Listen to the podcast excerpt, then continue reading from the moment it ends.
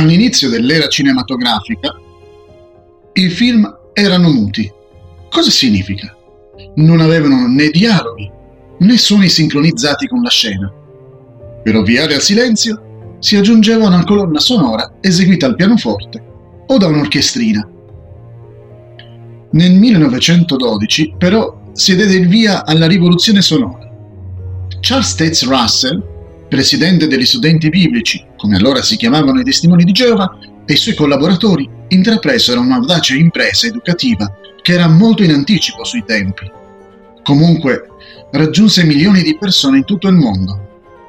Era il fotodramma della creazione, una combinazione di filmati e diapositive, sincronizzata con registrazioni musicali e discorsi su dischi fonografici.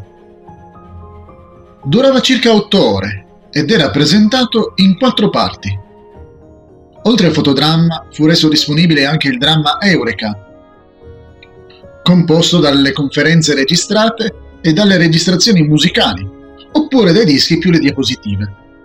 Sebbene mancassero i filmati, era presentato con successo in aree meno densamente popolate. Immaginate la scena. Nel gennaio 1914, durante l'era dei film muti, un pubblico di 5.000 persone si riunì al Tempio, un edificio di New York City. Ma al di fuori c'era una fila lunghissima che dovette essere rimandata a casa. L'occasione? La prima New York del fotodramma della creazione.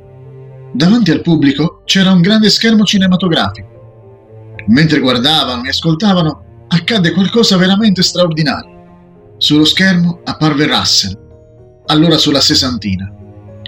Le sue labbra cominciarono a muoversi e si potevano sentire le sue parole. Nel corso della presentazione, attraverso discorsi, immagini a colori e musica, la presentazione accompagnò i presenti in un viaggio che andava dalla creazione della Terra alla fine del regno millenario di Cristo. La presentazione includeva anche un time-lapse, un insieme di fotografie in rapida sequenza. I presenti erano stupiti nel vedere, ad esempio, lo schiudersi di un fiore e l'uscita di un pulcino da un uovo. Si dovette aspettare il 1926 prima di vedere un altro film che combinava immagini in movimento con i suoni.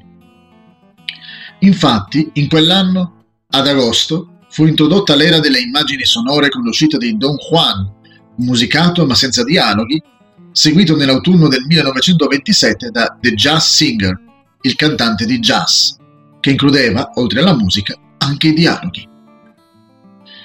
Il musical Cantando sotto la pioggia, 1952, ripercorre gli eventi del 1927.